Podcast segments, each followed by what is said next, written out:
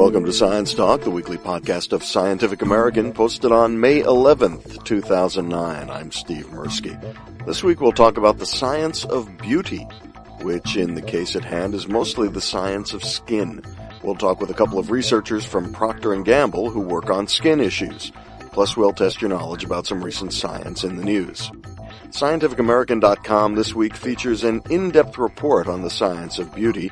A group of SciAm staffers recently met with Procter & Gamble scientists Greg Hillebrand and Jay Tiesman, who work with dermatologists on skincare products. You know, we mostly talk to academic researchers on the podcast, so in addition to the immediate subject of beauty, this is an opportunity to hear what life is like for the many scientists who work in industry. We wound up talking for more than 90 minutes, and I've edited that down to about 15 minutes of the most compelling material. In addition to me, you'll hear questions from Scientific American's Ivan Oransky, Peter Brown, and Lisa Stein. The first voice you hear is Procter & Gamble's Greg Hillebrand. I'm a biochemist, uh, and and I've been working in the skin aging area for most of my career, 22 years at P&G. Uh, we have had a very good understanding of the changes in the skin with age from a from a visible standpoint. Of course, we get lines and wrinkles and spots and, and that stuff, and we've got very sophisticated ways of measuring those changes and, and understanding how things happen over the course of a lifetime. But now, more recently, we've got uh, the tools to understand at the molecular level what's going on in the skin, and uh, these uh, expression genomics or transcriptomics are the uh, kind of the, the way in which we're doing that, and mm-hmm. that's that's Jay's uh, forte here. So I think you know um, my my particular expertise is is more in the, the clinical side of, of aging and beauty, and then Jay brings more the molecular uh, aspects, and so.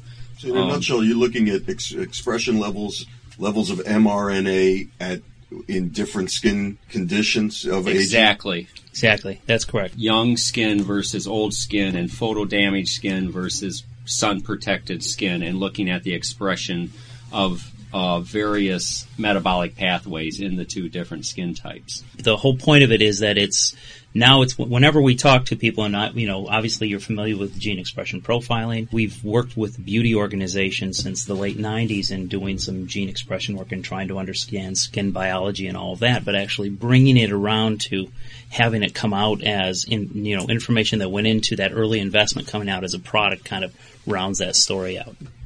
And is this uh, something that has either uh, gotten started since or accelerated since Human Genome Project, or is this something that has been around? It, it, started relatively early. It's accelerated drastically, obviously, since the Human Genome Project. You know, we were some early adopters of, of uh, microarray technologies. We've been using the Affy technology since about 98 or 99. This is Affymetrix. Affymetrix, yeah, the Affymetrix gene chip, and so we've been a part, we've been working with them for for a number of years, um, and we've actually done tens of thousands of gene chips. It's, you know, there's there's a lot of pharma groups that have done done quite a bit, but we actually have a little bit of a different slant than what uh, a lot of the pharma organizations have have and are worked you in. Mostly interested. Uh, this probably varies by what you're looking at, but are you mostly interested in what uh, gene expressions happening in the human cells you're looking at, or are there things growing on us that yeah, actually, yeah, there's both. We're, we're interested in both. Obviously, the, the Malassezia globosa study gave you a great example of our, our interest in dandruff. Yeah.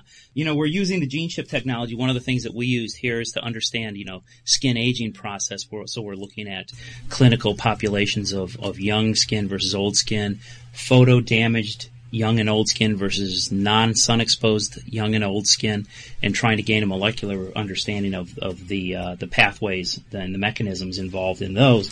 But we also are involved in understanding, you know, the, the host pathogen interaction. And a good example of that is the dandruff work that we're doing. We've done a lot of work, you know, uncovering the molecular basis of the fungus, but we also have done a lot of work trying to understand how this, how the human scalp responds when it's infected with a fungus. And, you know, host path, there's a couple of things that are fundamental to our experimental programs. Number one is we have a lot of expertise in epithelial biology. If you think of a lot of P&G, pro, P&G products, they impact the skin. You know, even, our laundry care can impact your can impact your skin. But you know, we have our beauty group, our our hair group, our um, um, feminine care group, um, even you know, it's the skin on the inside and the outside, gastrointestinal and respiratory, and oral care. So we we we, we have a pretty deep epithelial biology expertise, but we also have a great interest in the the host microbial interactions as well. Do you guys publish in um, dermatological journals as well as? I mean, is this all trade secret type of work, or do you? We publish in, in the derm journals and Right. present at the derm meetings and, Mm-hmm. and you know, as an industrial scientist, that's always kind of a frustration for for us because we, we have our academic roots and, and so yeah, we do publish and, and Yeah. present at, at the major meetings and Right, and we've just recently had a our respiratory care study was published in the American Journal of Respiratory and Critical Care. Uh, we just have our oral care study looking at experimental gingivitis was um, just submitted to the Journal of Periodontology, and so there are a lot of other uh, journals that we do as well. And then obviously the Malassezia was PNAS. Mm-hmm. So what And did you so- find out? Okay, so you got all these creams, you've got a million creams on the market, you slather them on. Okay, they don't really do anything. So what is different about this? I mean, wanna if it's in tell you genes- That's a good thing you said when that. we leave today, I'm going to remove the doubt in your mind What, that these don't do anything. Okay, now tell me how, We like, so if some it's in the genes, Yeah. you know, you got good genes, so, you know, your grandma looks good. God help you if she looks like she was run over by a Mack truck. What are all these creams going to do? And what's better, you know, if you're just putting it on the skin, short of burning off a layer of skin and getting what's underneath? You know. Right. Well, well, obviously there's a combination, right? So there's there's the genetics, and then there's uh, where where you if you have the good genes, you're going to have good skin. There's the environmental, where obviously UV is a major aspect of that, but there's a lot in between as well, and there's there's a lot of of room to understand the the, the mechanisms how how the environment and the genes interact, and um, trying to understand pathways that can lead to skin wrinkling or that can lead to areas like that. And I think give that's you what one we're example. working at. Okay. in the epidermis stratum corneum, you know, and and that's the protective barrier that prevents water from escaping. Otherwise, we'd all dehydrate in about ten minutes. Also prevents the nasty bugs from entering and and and anything else from getting into our body. Well, that barrier um, is composed of bricks and mortars types of structures with the, the proteinaceous squames and the lipid cement. And and one of the th- aspects that came out of the old skin young skin study was that the enzymes involved in cholesterol biosynthesis were coordinately downregulated in the old skin versus the young skin. That was very interesting. It wasn't like some were downregulated and some were upregulated. There was a there was a coordinate downregulation of cholesterol biosynthesis So it means there's not enough cholesterol there. That's there wasn't, exactly and, it. and, yeah, And, and that's uh, uh, makes up about 25% of the mortar that builds the brick and mortar stratum corneum. You know, then then a screening study program was done to try to identify agents that could help to take the lipid biosynthetic pathway of older skin keratinocytes to make them produce more cholesterol. And and one of the actives that came out of that was hexamidine, and then that was put into one of the products, the, the hydrofermine cream here, and its ability to repair the barrier function was proven in a clinical study. So the the, the cycle goes like genomics, identify the targets, uh, identify actives that are aimed at those targets, formulate them in the products, prove their clinical efficacy, and then you know publish. And then we you know kind of we see this as a cycle. right. Clinical effic- efficacy based on cholesterol levels or based on objective, uh, Objective. subjective views of their of the skin. Uh, well, both visual uh, assessments, uh, t- depending on what we're looking for. Okay, and and we have uh, recently completed a study where we focused on fine lines and wrinkles, but simultaneously we also measured the barrier function using what's called transepidermal water loss, which is the escape of water from from through the skin.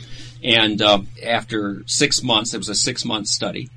Uh, there was an improvement, significant improvement of the barrier function uh, after six months. Do we know that the cholesterol is what's actually involved in the improvement, though? Have you measured the actual cholesterol levels? We have not. We have taken though, and this work is in progress, tape strips of the subject's stratum corneum from the face where they were treated, and those are going through the genomics expression profiling. So that work closes the loop on on the, that cycle, and that's work that's in progress. And Yeah, where is yeah. that, by the way? It's about the RNA is about half isolated. It's a lot of clinical samples, and it's it's tape strips on on faces, and so it's it's difficult to get. But the Yeah. RNA is about half isolated. Because you want to know that the mechanism you Oh, think absolutely, you're, sure. you're working with is actually the You one that, that's happening, right? You bet. And, you know, and obviously with the tape strip, though, we're just getting some some superficial um, epithelial layers. We did not do biopsies, and so, but we will get some information about what's going on at that at that at that that top layer. But you probably work with what, academic, academic medical centers to do these Oh, trials, sure. or you do them in you don't do them in house. it's it's a combination. It's it's This is something where I go to clinicaltrials.gov or something, and I say, uh, "What do you do? You say free face, you know, free face cream, or what, what do you say to To get people Oh, to yeah. come, ugly people? Uh, how do Do you mean for the registered trials? Yeah. How do you? How do you? Yeah, this, recruit- uh, that's a good point. Th- th- This, you mean, how do you find out more about this study? Or Yeah, I mean, in other words, somebody. How, no. How, do you recruit, How do you people? How do you recruit recruit Ah, people? Recruit, yeah. You know, hate your skin. You know. You know, you ride the New York City subways and you Right. see these Yeah, yeah. these ads, you know. We have multiple ads in our local newspapers. I've seen them, and I said, I know that's a study for a P&G study. Yeah. You know, so Yeah, there's a lot of recruiting like that, radio, TV. and then they come in and they, they go through a, a clinical grading to see if they meet uh, certain you know inclusion and exclusion criteria in the questionnaire and and uh, But you're dealing mostly with healthy people. I mean, most trials, Yes. Yes. once they get to phase three or not. I mean, fo- you know, phase one trial shouldn't be. It should be healthy people, uh, but those are very small. But you're you're actually you know testing something on healthy people, so that Mm-hmm. sort of begs the question of uh, you know how, how. I'm just curious about how that differs from trials that people are you know really kind of desperate to get into. I mean, if you have a terminal cancer where there is no treatment and you want to be in a trial for a you know, how do you uh, Mm. how do you how do you incentivize that? Is it, We pay them, paid clinical subjects, correct? yeah Yeah.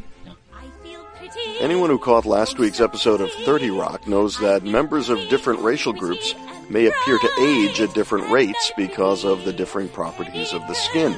Our diverse staff brought that subject up with the P&G researchers. for fine lines and wrinkles, probably is not any difference between whites and blacks and Asians and um, only the onset time and um, the you know when they start to see the appearance of these problems. They're delayed because they have been afforded the protection of about an SPF between two and four Right. uh, fr- from their inherent melanin concentration.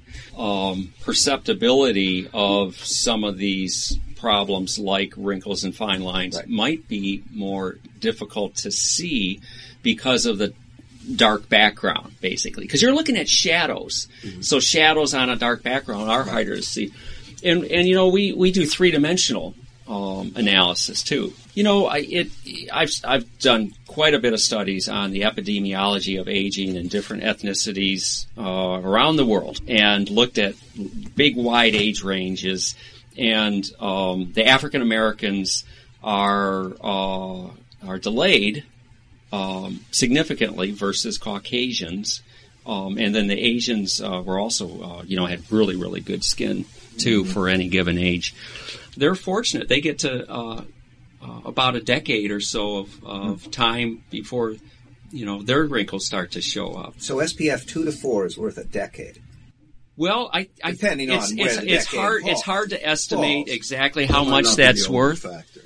Yeah, there may be other factors as well. I- but I did a SPF study- might help. mean, like heart disease and things. No, no, I mean, there might be other factors there's within the skin itself. Yeah. Might Yeah, be yeah. Inherently higher cholesterol level. I mean, I'm just throwing Yeah, stuff yeah. out, but there could Right, be right. multi-factor. uh, I did, a, I did a genetically study based. comparing the aging of a, a population of women who lived in northern Japan versus a population that lived in southern Japan. And what I like love about Japan is that there's this homogeneity of the population. The differences in the UVB reaching the Earth in northern Japan versus southern Japan was 1.5 difference, and you can equate that directly into an SPF of 1.5. And there was significantly less wrinkling in the northern group than, and it was visibly less in, than in the southern group.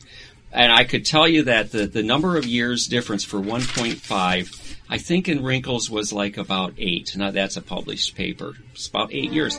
Some of the skin studies wind up leading to more internal research. There's the respiratory study that we've done where we infected uh, college students who volunteered to be infected with rhinovirus, and we Nate did a nasal How much scraping. did you pay him for that? I don't. I don't recall how much it was. Enough- It- en- enough for enough for beer enough for beer money for a while, right, right? Right. That's all we care. Yeah. Yeah. I was at University of Virginia actually. I was down there when they were conducting Right. those studies. And uh, so we did nasal scrapings and we were, were checking how the nasal epithelium was responding to be infected with the uh, with the rhinovirus and Did identified you come up with something that would actually well, actually, work? yeah, we found we found really that there was this this over response uh, that the the rhinovirus has been really, you know, it's a relatively mundane virus, but your your body doesn't seem seem to know that. It's just attacking it like it's this this it's Oh, attacking so it like it's HIV. Like an autoimmune. it does. Some of these viruses are closely related to some pretty nasty stuff. Exactly, exactly. So your body can't tell, and so what's really happening is you're getting this big overreaction. Right. And so if there's ways that we can either pre-prime your body so that it, it doesn't overreact in such a way, or or somehow alleviate those symptoms of that overreaction, then we think that it might lead to new stuff for, for Vicks. We see a lot of changes in, in, in immune specific markers, either because of recruitment of immune um, progenitors. You know, you could you could have, you know, macrophage recruitment or something along those lines. Or we could actually see some changes in, for instance, interleukins specifically in the epithelial cells are, are changing.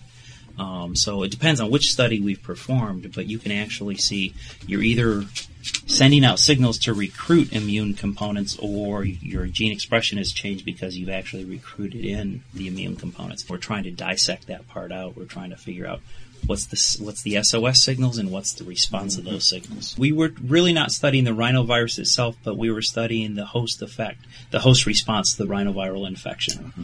And so we're hoping to alleviate symptoms of the infection as opposed to fighting the actual Right, virus. right. For more about the kinds of scientific research going on at Procter & Gamble, just go to www.pg.com slash science.